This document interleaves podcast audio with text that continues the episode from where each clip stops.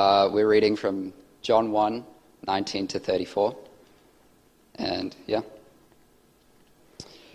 Now this was John's testimony. When the Jewish leaders in Jerusalem sent priests and Levites to ask him who he was, he did not fail to confess, but confessed freely, "I am not the Messiah." They asked him, "Then who are you? Are you Elijah?" He said, "I am not."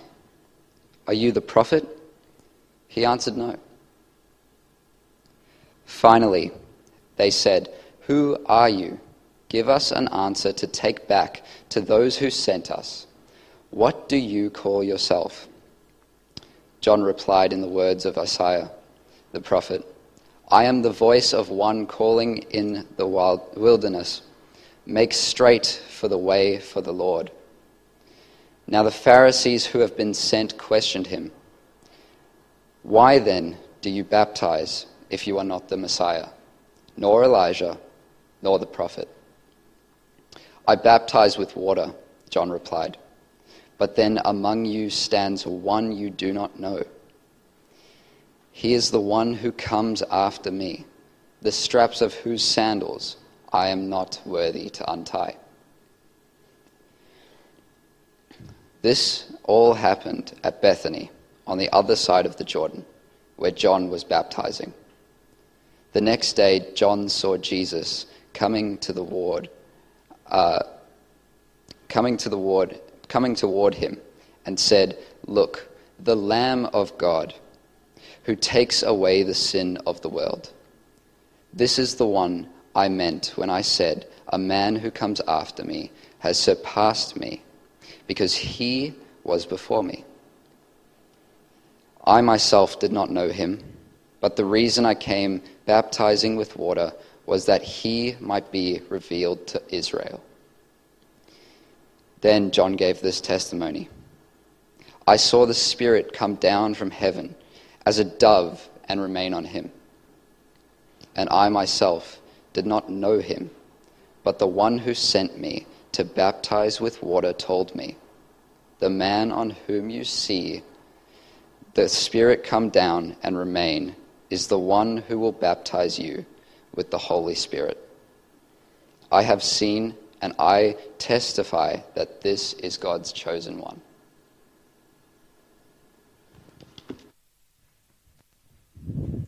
Thanks, Keegan. Well, evening, folks. It is great to see you. And I want to begin by saying that I reckon there are few jobs are worse in the world than being the support artist at a concert. Now, I reckon it'd be really exciting to be selected to play, but when they hit the stage, they know that no one has come to hear them play. And everyone is hoping that they will get off as soon as possible. I mean, I like Broods, right? And I did not mind hearing them play before Taylor Swift. But I was getting twitchy by the time they got to their third song. And it was because my expectations were focused on someone else. Uh, my hopes were not for a great Broods concert, but for a great T-Swizzle concert. And as each minute passed, it was getting closer and closer to my bedtime. Now, of course, once supporting artists are done, the expectations grow, don't they? The conversations quieten down. The stage becomes the focus for everyone. And you wait for that moment when the lights go out. Because when they do, you know the person who is the focus of your joy in that moment is coming.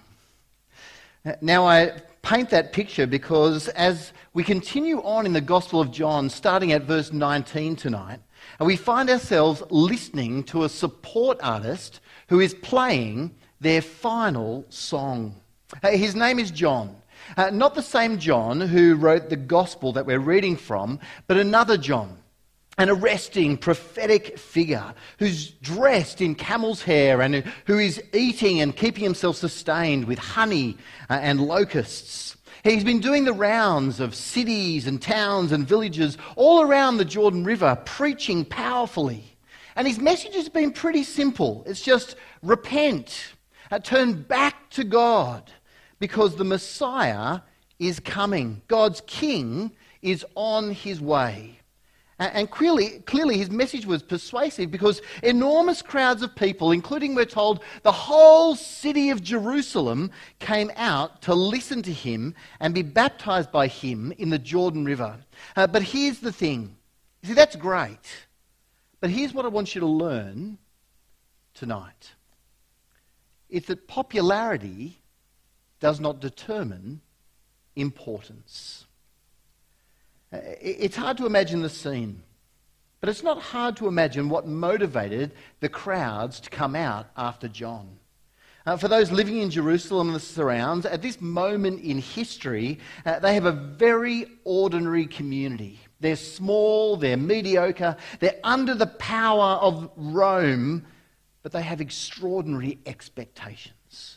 Extraordinary expectations of their God. For he has promised them that he would come and rescue them and triumph over their enemies. And they have these expectations because that's exactly what God promised he would do. Indeed, if we were to go back into the Old Testament, we'd see prophecy after prophecy and prediction after prediction of God saying, I'm sending a king, and this great king is going to lead you back to glory. And now here comes John the Baptist. And he's fueling their hopes and fueling their dreams. And so the crowds come out, but so do the powerful and jealous religious leaders. John was so popular and therefore appeared so important that they no doubt felt threatened by him. So they too go out and they ask him, "Who are you, John? Give us some understanding." And John replies in verse twenty saying, Uh, the whole of verse twenty says, he did not fail to confess, uh, but confess freely, I am not the Messiah. Uh, you can see it there. He's utterly clear, isn't he? I'm not your Messiah. I'm not your expected king. I know all of the Old Testament expectation is at the forefront of your mind. You're waiting for this one in the line of David. Uh, but just see there in verse twenty the repetitive language that John uses in this scene. He says, I did not fail to confess, but confessed freely, John says. So if he's not the expected king, if he's not the main event, the people are wondering, who are you? Uh, are you the supporting artist? Now, the next series of questions that come in verse twenty-one uh, down into verse twenty-two seem a little odd to us, but in the Old Testament there were expectation that these supporting artists or these forerunners would come before the Messiah. In Malachi four we read that Elijah will come. In Deuteronomy chapter eighteen we read that a prophet will come. So perhaps they're thinking uh, this baptizer is one of those people, but he says no and no. And that leaves the questioners in desperate confusion. Now look with me at verse twenty-two. Finally, they say to him, who are you? Uh, give us an answer to take back to those who sent us. What do you say about yourself? And John only answers here, though, in a way that serves to pour petrol on the fire of expectation among the people. He says there in verse twenty-three, I am the voice of one calling in the wilderness.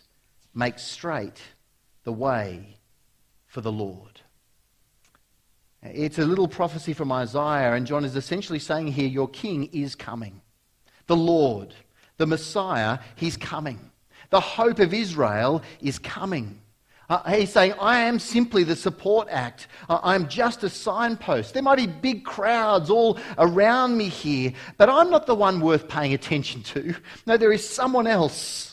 And he's on the way.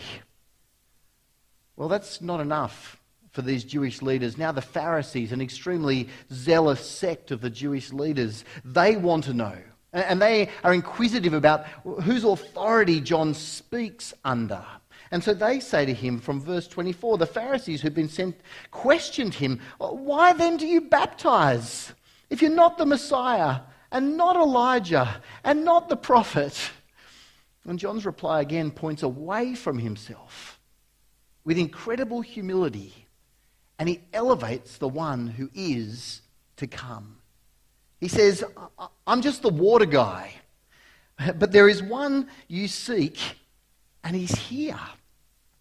Even though the crowds have come out and I look popular, I'm not important. I'm nothing compared to the one who is coming. I'm not even worthy of untying his sandals, which is something even a slave would do. I'm just a supporting artist, John says, for the glorious, promised King, the chosen one. And look what he says there in verse twenty-six. And this is important. He says, this King is among you, and he'll soon be revealed. And indeed he is. Just twenty-four hours later, we read this in verse twenty-nine. The next day, John saw Jesus coming toward him, and he proclaimed, look! Now, in the English, it just sort of looks like look. And it's as though you're on a bushwalk with your family. I'm sure you've been on many bushwalks with friends and family recently. Someone's gone, look, there's a rock. Or, look, there's an interesting flower over there. But but I think that misses the point a little bit. The look here is not just a casual engagement with something. Here is John, the baptizer, getting revved up. And, and this is nothing casual about that. He's saying in an arresting fashion, wow, look with me here. Look at what we have found. For this is the moment. The concert lights are going down. The support act is disappearing off the stage, and the important one you've been waiting for has arrived. And so John says, look, the Lamb of God who takes away the sin of the world.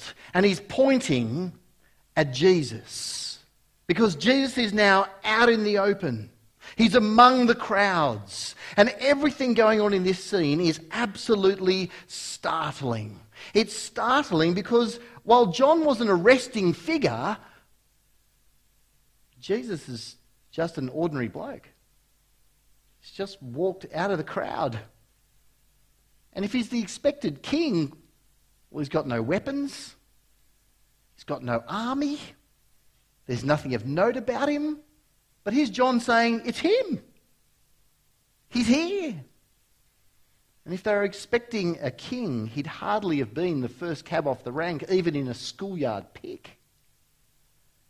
That's not the only startling thing, because the way John has described Jesus is startling. He describes him as a lamb. And immediately, uh, those who would have heard would have thought about the lambs in the temple that were sacrificed day by day as a reminder of the seriousness of sin. And the lambs whose death was a reminder that sin deserved punishment and that God was in the business of engaging with his people. That's not the end of the startling nature of verse twenty-nine. Indeed, it's startling again because this man is God's lamb. And does that mean God needs to bring a sacrifice? That, that God is bringing a sacrifice into the temple for sins? Why would God be bringing a sacrifice to the temple? That would have been very odd to their ears, startling. And it's startling finally because of the people whose sins this lamb takes away. His focus is not just Israel, his focus is not just the so-called people of God at this time, but John says there that he's come to take away the sins of the world. Now, of course, this side of the cross, it's easy for us to miss how extraordinarily startling this moment would have been. Uh, we know that the Lord will lay on him the sins of us all, and we can rejoice that he is a sacrifice given graciously. It is an act of amazing grace that Jesus was given to take our sins and to bear them away, so that we will hear in a few chapters' time that God so loved the world that he gave his one and only Son, that whoever believes in him shall not perish, but will have eternal life. But for those listening in this moment, their extraordinary expectations of God are, are bursting like bubbles before their very eyes. Not because God has deceived them, but because their vision of God's King and their vision of God's victory is too small and too self-centered. They have these extraordinary expectations of God that he would come and rescue them and triumph over their enemies. But the vision John casts is grander and greater. Now, the work of Jesus is going to be more magnificent than anything they can imagine, because God has plans that stretch beyond Israel to the world, and beyond victory now to victory in eternity. But tragically, they miss the lot. Whatever they are expecting of God, it's clearly not this Jesus who's just walked out of the crowd. And so what we see is Jesus, but there's no fanfare, no cheering, no crowd. It's as though John's words and testimony just create an enormous silence. And if we just sneak peek into the next section, we see that Jesus draws just about the same crowd as the Tokyo Olympics opening ceremony. And the one about whom there is such frenzied expectation appears to be completely ignored. And despite the crowds around John and John's enormous popularity, it does not translate to Jesus, to the important one, the chosen one of God. Indeed, we're told nothing of their response, because there is no response. There is no word. Things just go on, but there in their midst stands God's chosen one, the one who will baptize, not with water, but with the Holy Spirit. And it's startling and bizarre. The crowds came out to be baptized by John, but no one appears to be following Jesus. The support actors left the stage, and the Messiah is here, the King is here, but it appears that no one cares. And it'd be incredibly strange even to our ears if we'd not read what we saw last week in chapter one from verse nine. Do you remember verse nine? The true light that gives light to everyone was coming into the world. He was in the world. This is Jesus. And though the world was made through him, the world did not recognize him. It's incredibly strange, but friends, also somehow, this whole situation is not strange at all. Indeed, this whole scene resonates deeply with me. And perhaps it resonates deeply with you as well. You see, as a Christian, I often find myself in John the Baptist's shoes. I'm the one calling out, "Behold, the Lamb of God! He's Jesus! He's come to take away the sins of the world, your sins, my sins. He is glorious!" The people who need Jesus, the people I love, the people I pray for, the people I long to see transformed through the grace and mercy of Jesus, well, they're constantly gripped by anything and everything except him. And when you stop to consider all the people and things that our family and friends who are not yet believers are gripped by, all the things they long for, all the things they yearn for, all the things they have expectations of, it is a tear-jerking list. Just think of it like this. Did you know that nine billion times, nine billion times, people have clicked on this one YouTube video to watch a couple of kids go "baby shark do do do do do" over and over again? Uh, do you know that right now there are one hundred twenty million people hanging out for Charlie D'Amelio's next TikTok? Uh, we're living in a time when the inane is crucial and the crucial is ignored. And as I look around, I want to shout out to the world, "Behold, the Lamb of God! He's King! He's Lamb! He's taken away your sin! He's come for you and for the world, and his name is Jesus!" And yet I know that my words would just hang in the air like John's words. Indeed, it feels more and more like people have no expectation of God these days. They've completely sidelined even the reality of God. Completely. Though the world was made through him, the world does not recognize him. Though the world's sins were taken by the Lamb of God, the world doesn't care two hoots. So what do we do as Christians? Do we give up? Do we make our faith private? Do we just treasure Jesus for ourselves now and hope that, you know, we don't come under attack or persecution or too much criticism? Well, I don't think that's the right pathway to take. So tonight I've got a word for believers who are tuning in, and a word also for those who are not yet believers. But first, for the believer, I want you to hear this. That popularity does not determine importance. Don't be discouraged by a world that has little time for Jesus. For the world that ignores him cannot dethrone him. Jesus cannot be cancelled, and Jesus cannot be sacked. Jesus is on the throne, and the Saviour of all who believe uh, is coming. Later in the Gospel, we'll hear these words come out of his mouth. He will say, "If the world hates you, keep in mind that it hated me first." So do not be discouraged. If you are there tonight and you're the only one in your family who trusts in Jesus, or there is just a few of you, I want to encourage you to persevere, because Jesus is still King. He is on the throne, and it is worth it for eternity. Uh, likewise, if you're the only one in your friendship group at school, if you're the only one who trusts in Jesus, the only one who's part of youth, part of what's going on here, persevere. Don't give up, because he's worth it.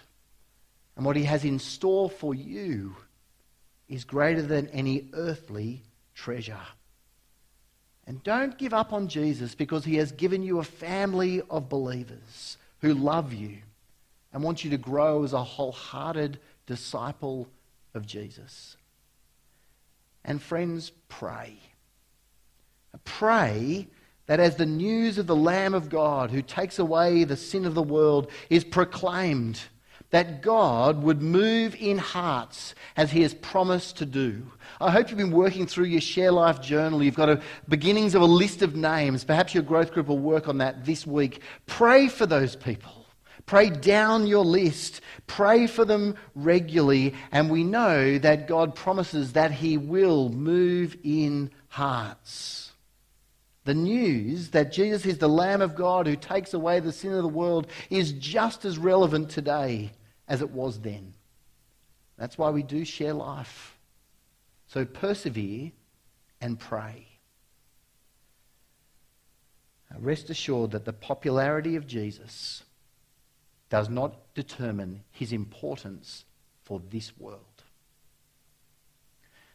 Now, to those who are here tonight who are not yet believers, I have a word for you as well, and it's this. Popularity does not determine importance. If you're with us today and you're not yet a believer, then I want you to know this. There is a God who has stepped into this world, and his name is Jesus. And he stepped into the world to clear the way for you to step out of the world with hope and joy. For we all know that this life is not all there is. But many just sort of stop there and refuse to engage with the death and resurrection of Jesus. Many find themselves in confusion or denial about the whole thing. And neither is a safe place to be. But there is good news. And it's this. That Jesus came as the Lamb of God to take away your sin and my sin. And lots of people, hundreds listening in today, have believed in him and found assurance. The assurance of sins forgiven and eternal life granted. Sure, thousands more do life without him, but popularity doesn't determine importance. If you want to do life well now and into eternity, it's time to stop focusing on the support acts, on what you can see and touch, on what you can smell and hear. It's time to engage with the main game. It's time to meet Jesus. And we would love to help you do that. Uh, get in touch with us uh, via the website or Facebook or wherever you can. We'd love to help you meet him. Well, friends, we're all going to meet the King of the world face to face in the end. And to those whose sins he has taken away, he will be friend. But to those who still bear their own sins, he will be foe. So at the last, who will Jesus be to you? Will he be the Lamb of God who's taken away the sins of the world? How about we pray? Our great God and Heavenly Father, we praise and thank you for your amazing grace. And you have sent the Lord Jesus to be the conquering King, and he has conquered over sin and death, my sin, uh, the sin of the world. And Lord God, we pray that you would help uh, those who trust in him even now to persevere and pray. For those who are not yet believers, Lord God, I pray that you would help them to push through the inane to what is urgent and important, that they might meet Jesus, come to know and trust him as Saviour and Lord. And we thank you for your amazing grace. Amen.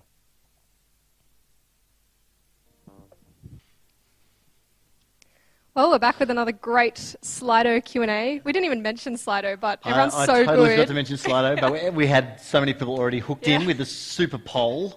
Yeah, that's which true. I knew a grand total of zero of the answers of the last two, but I did guess because it was not the last book, so it couldn't have been the Horcruxes. But hey, look, power of deduction. There you go. Hopefully you know more of these questions. I think that these might be more in my sweet spot, right? So we'll see what happens. Great. Well, we'll start you off uh, with a question from Naomi. Yeah. Who asked, why does John the Baptist say he didn't know Jesus when they were cousins slash relatives? Yeah, that is an excellent question. Uh, if you've got your Bible, let's just have a look at uh, where John the Baptist says that again. Uh, I think it's verse thirty-one to thirty-three. I'll just read that bit again. Uh, indeed. So I'll read for actually from verse, well, yeah, I'll just read. Verse twenty-nine, here we go.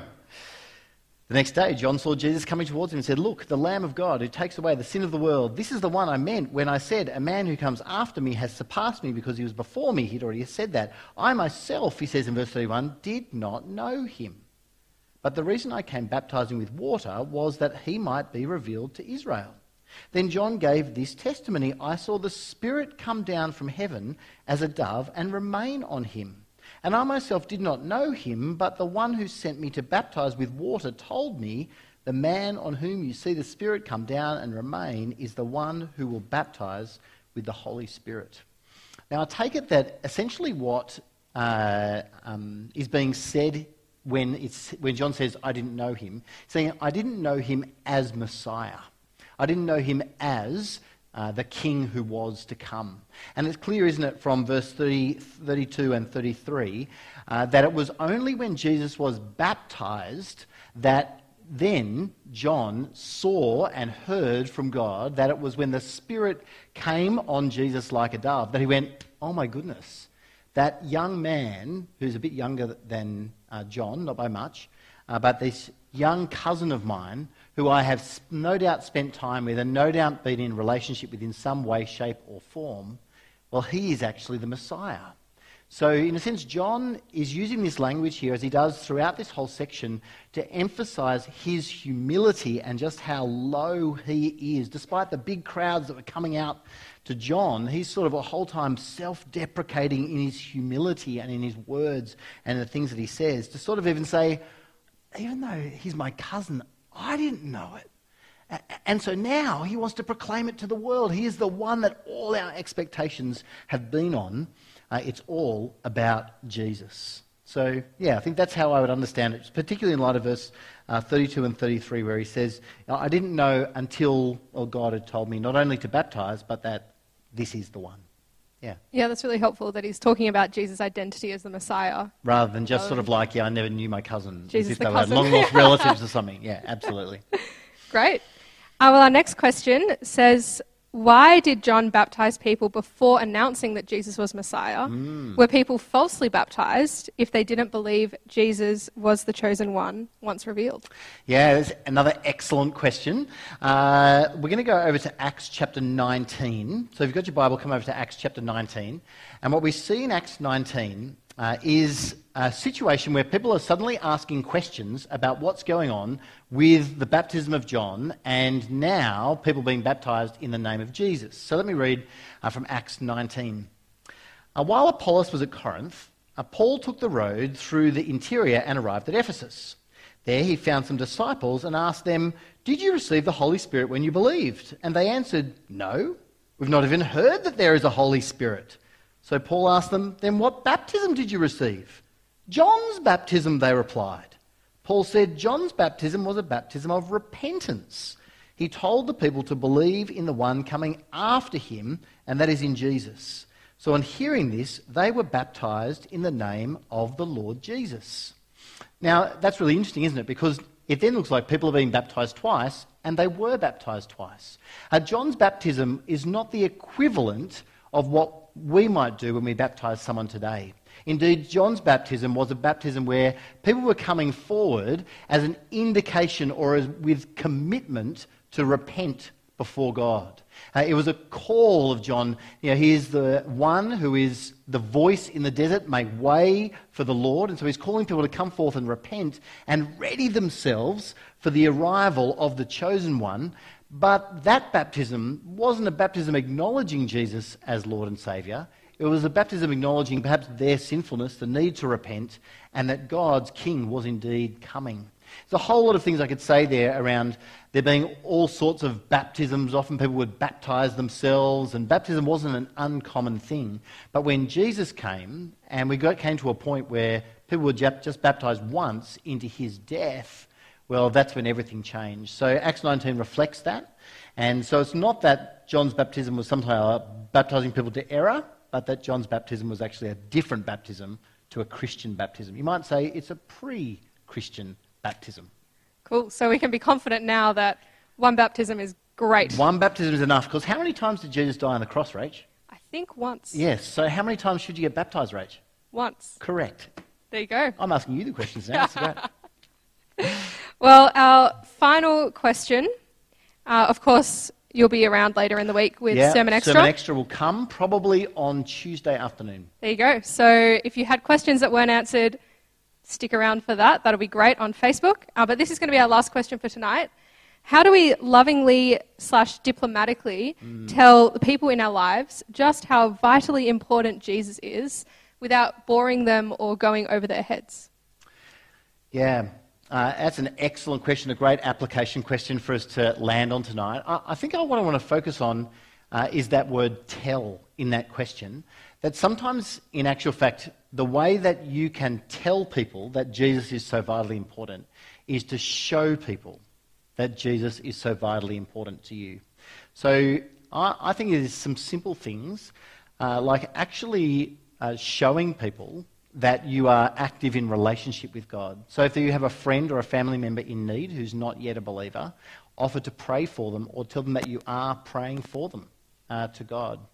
Uh, if uh, there is opportunity for you to share what difference God makes to your life and what difference it makes uh, that you know that your sins have been washed away by the Lamb of God, uh, then that's an opportunity to share that uh, and to show people by the way you live uh, by the things you do, by the way you care, by the way you love, uh, that Jesus is actually the most important person and the most important uh, factor in your life. And often that, I think, is the best way to actually then be telling people that Jesus is so vitally important.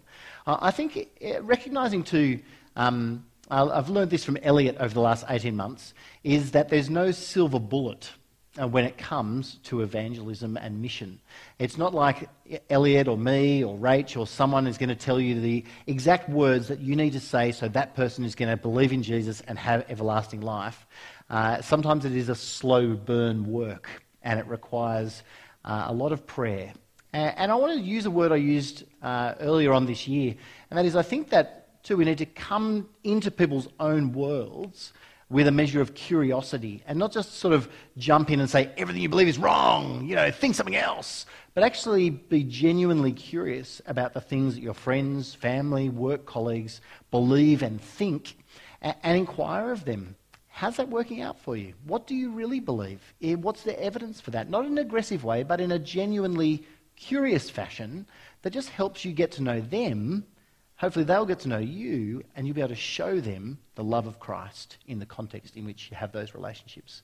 Again, much more could be said there, but I think uh, that's probably some things that I'd be thinking about. Yeah, that's helpful, and especially great to be thinking about in the lead up to Share Life Sundays, as lots yeah. of us might be thinking about invitation, how we can show that Jesus is important to us, and so that's why he should be important to other people. Absolutely. Thanks for that, awesome. Nigel. Thanks, Rach. I'm going to go and Charlie's going to come. Yep.